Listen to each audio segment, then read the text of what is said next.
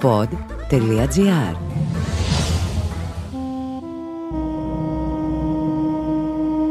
Ομήρου Οδύσσια. Ραψοδία Π.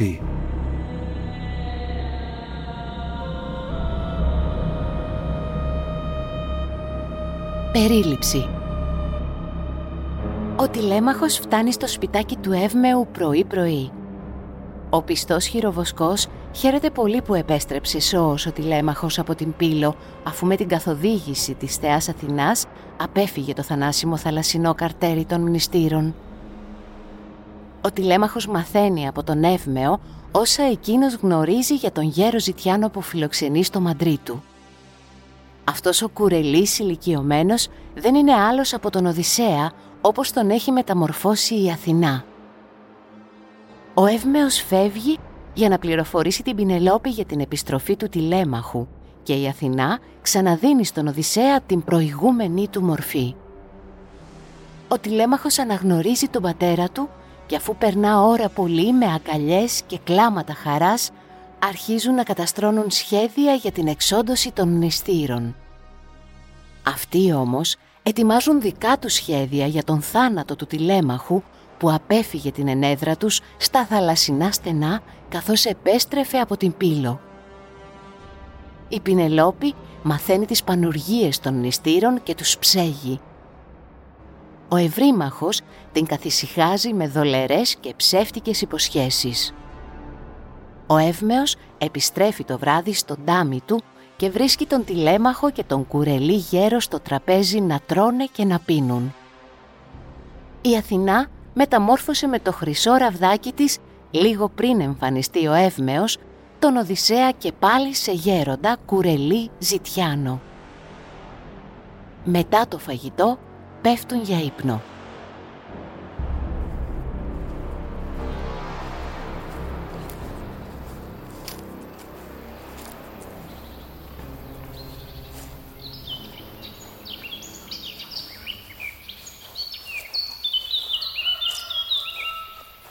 Πρωί-πρωί κατέφτασε στη μάντρα με τους χείρους ο έφηβος τηλέμαχος που είχε τη θεία χάρη που του δίνε η Αθηνά η πάνσοφη παλάδα. Ο Εύμεος τα έχασε από την πολύ χαρά του που είδε έτσι ξαφνικά το άξιο παλικάρι, τον θεϊκό τηλέμαχο, το γιο του Οδυσσέα. Με αγκαλιές και με φιλιά και με αγάπης λόγια αυτός τον καλοδέχτηκε στο φτωχικό του σπίτι. Γλυκό μου φως τηλέμαχε, έφτασες επιτέλους από την πύλο του σοφού του Νέστορα την πόλη. Άργησες και φοβήθηκα μήπως κακός σε βρήκε. Εύμε, πάντα ήσουν απιστός και τιμημένος και μόλις έφτασα εδώ πριν λίγο από την πύλο, εσένα έλθα για να ειδώ, να ακούσω και να μάθω αν οι μνηστήρες χάλασαν την τάξη του σπιτιού μου. Για την καλή τη μάνα σου μη νοιάζεσαι καθόλου. Βρίσκει πολλά και πιστικά λόγια να τους πλανεύει και όλο θα καθυστερεί τους δολερούς σκοπούς τους. Έτσι είπε και το χάλκινο του πήρε το κοντάρι και μέσα τον προσκάλεσε να πιούνε και να φάνε. Ο Οδυσσέας θαύμαζε τον όμορφο το γιο του και αυθόρμητα σηκώθηκε τη θέση του να δώσει στο νεαρό που έφτασε στο σπίτι του Ευμαίου. Δρασκέλησε ο τηλέμαχος το πέτρινο κατόφλι και βιαστικά απάντησε στον ξένο για τη θέση. «Κάθισε ξένε, κάθισε. Κι εγώ θα βρω μια θέση», του είπε ο τηλέμαχος χωρίς να καταλάβει πως τον πατέρα του μιλά, τον θεϊκό Οδυσσέα. Τραπέζι στρώνει ο Εύμεος να φάνε και να πιούνε και αφού χορτάσανε ψωμί, κρέας σοφτό και ίνο, άρχισε ο τηλέμαχος και είπε του Ευμαίου «Για πες μου Εύμε πιστέ για αυτόν εδώ τον ξένο που δείχνει γέρος, κουρελής, μα ίσως κρύβει κάτι. Πώς έφτασε στον τάμι σου, πώς ήλθε στην Ιθάκη, ποιοι ναυτικοί τον φέρανε και ποια είναι η γενιά του. Την πάσα αλήθεια θα σου πω με τα χαράς παιδί μου. Ο γέρο ξένος μου αυτός από την Κρήτη είναι. Από αρχοντική γενιά κρατά, καλή, γνωστή, μεγάλη. Λέει πως πήγε σε πολλές ανθρώπων πολιτείες και πως τον κόσμο γύρισε και ότι πολλά γνωρίζει. Όμως η μοίρα το έφερε και βρέθηκε δεμένος σε ένα καράβι θεσπρωτών που έπιασε λιμάνι στο όμορφό μας το νησί, στην ξακουστή Ιθάκη. Κατάφερε και ξέφυγε και βρέθηκε στη μάντρα και νάτος τώρα βρίσκεται στα χέρια τα δικά σου. Εύμε αυτός ο λόγος σου μου μάτωσε τα σπλάχνα. Γιατί εγώ τον ξένο αυτόν δεν παίρνω στο παλάτι αφού εκεί οι άθλοι μνηστήρες κυβερνάνε και είναι απρόβλεπτη πολύ η συμπεριφορά τους. Όμως τον γέρο ξένο, αυτόν που βρέθηκε κοντά σου, όμορφα θα τον ντύσω εγώ, με ρούχα, με χιτόνα και με χλαμίδα αρχοντική να αλλάξει αμέσως όψη. Σπαθί θα έχει δίκοπο και όμορφα σαντάλια και θα τον στείλω όπου ποθεί και θέλει η καρδιά του. Εύμε κράτα τον εδώ να τον φιλοξενήσεις και θα σου στείλω ρούχα εγώ, τροφές και ό,τι θελήσεις, βάρος να μη σου γίνεται ο φίλος μας ο ξένος. Δεν θέλω στο ανάκτορο το γέρο μας να πάρω, γιατί δεν εμπιστεύομαι τους ασεβείς μνηστήρες, που είναι πολύ κακότροποι και μέτρο αυτοί δεν έχουν. Το σόι το βασιλικό που φτάνει ως εμένα είναι πολύ αδύνατο με λίγους απογόνους. Μονόκλονη τη θέλησε τη γενεά μου ο Δίας. Μοναχογιός ο Αρκίσιος έκαμε το Λαέρτη. Μονάχο πάλι γέννησε και εκείνος τον πατέρα, τον κύρι μου, τον άξιο τον θεϊκό Οδυσσέα. Και ο Οδυσσεύς σε μένανε μοναχογιό του μέχει. Έτσι γι' αυτό μπήκαν πολλοί εχθροί μες στο παλάτι Αντίσταση δεν βρήκανε, αφού ο καλός πατέρας μου δεν γύρισε ακόμα. Εγώ ακόμα είμαι μικρός και ο παππούς Λαέρτης έχει γεράσει τώρα πια και δύναμη δεν έχει. Εύμε γρήγορα να πας και αμέσως πίσω να έρθεις. Ίσα να πεις στη μάνα μου πως γύρισα από την πύλο και κρύβομαι στον τάμι σου μακριά από τους μνηστήρες. Όσα θα πεις στη μάνα μου κανείς να μην τα ακούσει γιατί οι μνηστήρες θέλουν εμένα να ξεκάνουν. Την ώρα εκείνη φάνηκε η Αθηνά παλάδα και τα σκυλιά τα άγρια ζαρώσανε στο χώμα και ουδέ καθόλου γάβγισαν την θεία παρουσία. Άγγιξε με χρυσό ραβδί τον κουρελί το γέρο και πάλι τον ξανάκανε νέο και δοξασμένο, άντρα λαμπρό περήφανο, με ρούχα στολισμένο με μια χλαμίδα όμορφη και ένα χιτόνα ωραίο. Άκουσε Οδυσσέα μου. Έφτασε πια η ώρα στο γιο σου τον τηλέμαχο αμέσως να μιλήσεις πως είσαι ο πατέρας του, να του αποκαλύψεις. Ο Οδυσσέας γύρισε στο σπίτι του Ευμαίου και ο γιος του ο τηλέμαχος δεν γνώρισε ποιος είναι και το κεφάλι έστρεψε με τη θωριά του ξένου που σαν Θεός φαινότανε με τόση λάμψη που είχε. «Ξένε, μεταμορφώθηκες, άρα Θεός θα είσαι. Λυπήσου μας και έλεος δείξε μας δοξασμένε και εμείς φαχτάρια ζηλευτά θα ψήσουμε για σένα και αναθήματα πολλά και δώρα διαλεγμένα πλούσια, χρυσοσκάλιστα, ομορφοκαμωμένα.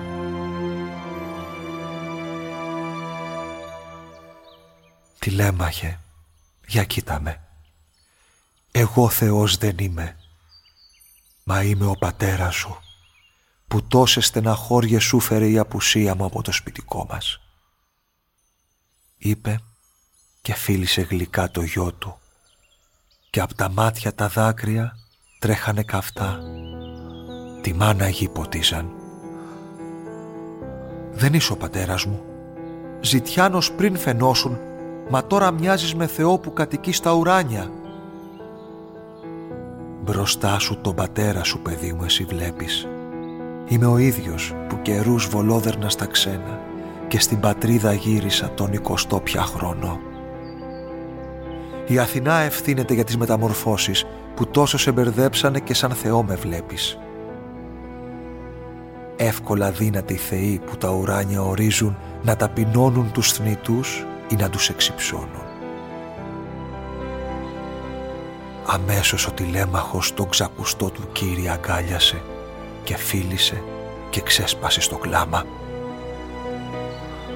Γιος και πατέρας κλαίγανε, σαν τα πουλιά θρυνούσαν, που κλέψαν τα πουλάκια τους από την ψηλή φωλιά τους οι άρπαγες οι άνθρωποι που όλα τα πειράζουν. Ποτάμια δάκρυα χύσανε ο γιος και ο πατέρας. Ώρες πολλές θρυνούσανε από χαρά μεγάλη που τόσα χρόνια πέρασαν χωρίς να ανταμωθούνε. Ρώτησε ο τηλέμαχος το σεβαστό πατέρα πώς την Ιθάκη έφτασε, με ποιο καράβι ήρθε, ποιοι ναυτικοί τον έφεραν και από πού κρατούσαν.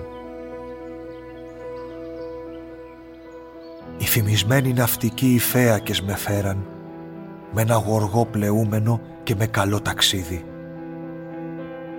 Τέτοιο ταξίδεμα καλό δεν είχα ξανακάνει, αφού σ' όλη την πλεύση μας υπνοβαθή κοιμόμουν. Ακόμα και όταν φτάσαμε εδώ, εγώ κοιμόμουν κι έτσι με αποθέσανε σαν μουδερό ακρογιάλι. Δώρα μου δώσανε πολλά που τα έχω φυλαγμένα σε μια σπηλιά που μου δείξε η Αθηνά Παλάδα.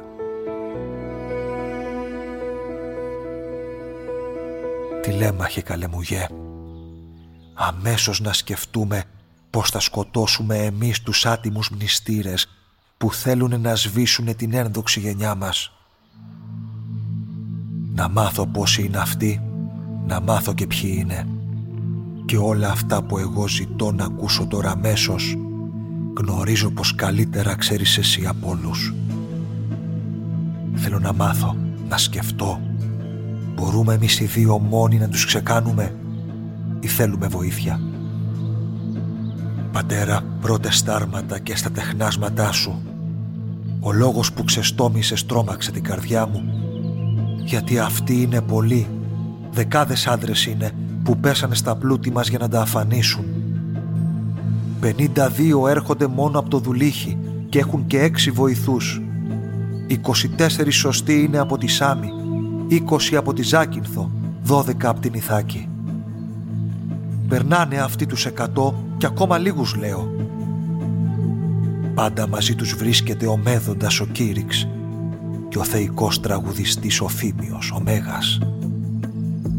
Όλοι αυτοί είναι δυνατοί και έχουν περίσσιο θάρρος που τους το θρέφει ο σκοπός που έχουν στο μυαλό τους και η σύναξή τους που περνά τους εκατό μνηστήρες. Στη μάχη δεν θα φοβηθώ κι ας είναι όσοι είπες. Ποτέ μου δεν φοβήθηκα εγώ να μπω στη μάχη. Και μην ξεχνάς τη λέμαχε καλό μου παλικάρι πως η Παλάδα Αθηνά μαζί και ο Μέγας Δίας εμάς τους δυο θα βοηθούν και όχι τους μνηστήρες. Αύριο το ξημέρωμα πήγαινε στο παλάτι και εγώ θα φτάσω έπειτα με το χειροβοσκό μας και πάλι θα με γέροντας και κουρελή ζητιάνος. Όλα στο σπίτι τάρματα, τα τόξα και τα βέλη, κοντάρια, σπίδες και σπαθιά, μαχαίρια και όλα τα άλλα. Να τα μαζέψεις κι ύστερα πολύ καλά να κρύψεις. Σε κρύπτη που θα ξέρουμε μονάχα εμείς οι δύο.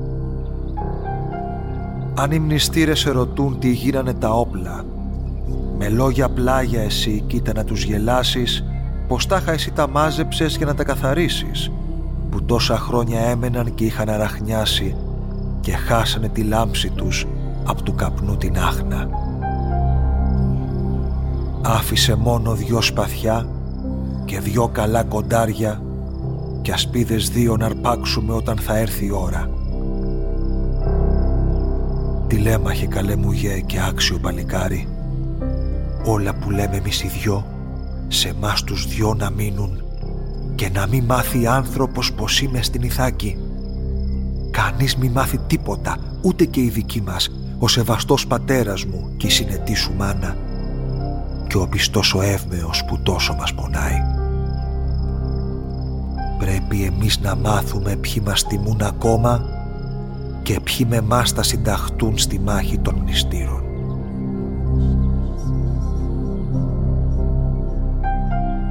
Η Πινελόπη ανησυχεί μην οι μνηστήρες βλάψουν το γιο της στο μονάκριβο μόλις αυτός γυρίσει στο σπίτι τους που άλωσαν οι ασεβείς μνηστήρες. Μονάχα ο ευρύμαχος υπόσχεση της δίνει πως δεν θα αφήσει αυτός κακό να πάθει το παιδί της. Το ίδιο βράδυ ο Εύμεος στη μάντρα του ανεβαίνει και βρίσκει τον τηλέμαχο και τον σοφό Οδυσσέα να τρώνε και να πίνουνε αφού γουρούνις σφάξαν το ψήσαν και χαρήκανε πολύ την οστιμιά του. Η Αθηνά με το ραβδί άγγιξε τον Δυσσέα και πάλι τον ξανά κάνε να έχει θωριά ζητιάνου στον τίσιμο, στα μάτια του, στα άσπρα τα μαλλιά του. Ο Εύμεος μετέφερε τα νέα από το παλάτι πως πρόλαβε ένα σύντροφος ναύτης του τηλεμάχου και είπε στη μητέρα του πως είναι ο γιος της Σώος και στην Ιθάκη βρίσκεται και θα την δύσει τόμος. Αφού το δείπνο τέλειωσε, πέσανε στα στροσίδια ύπνο γλυκό να πάρουνε.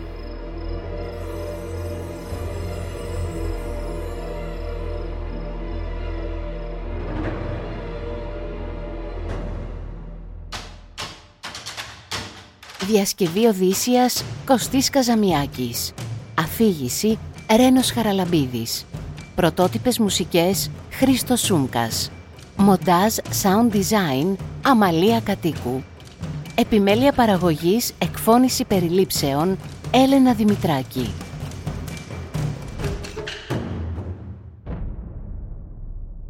Αυτό το podcast φτάνει στα αυτιά σας με την υποστήριξη της ελληνικής εταιρείας υψηλής τεχνολογίας Raycap. Pod.gr. Το καλό να ακούγεται.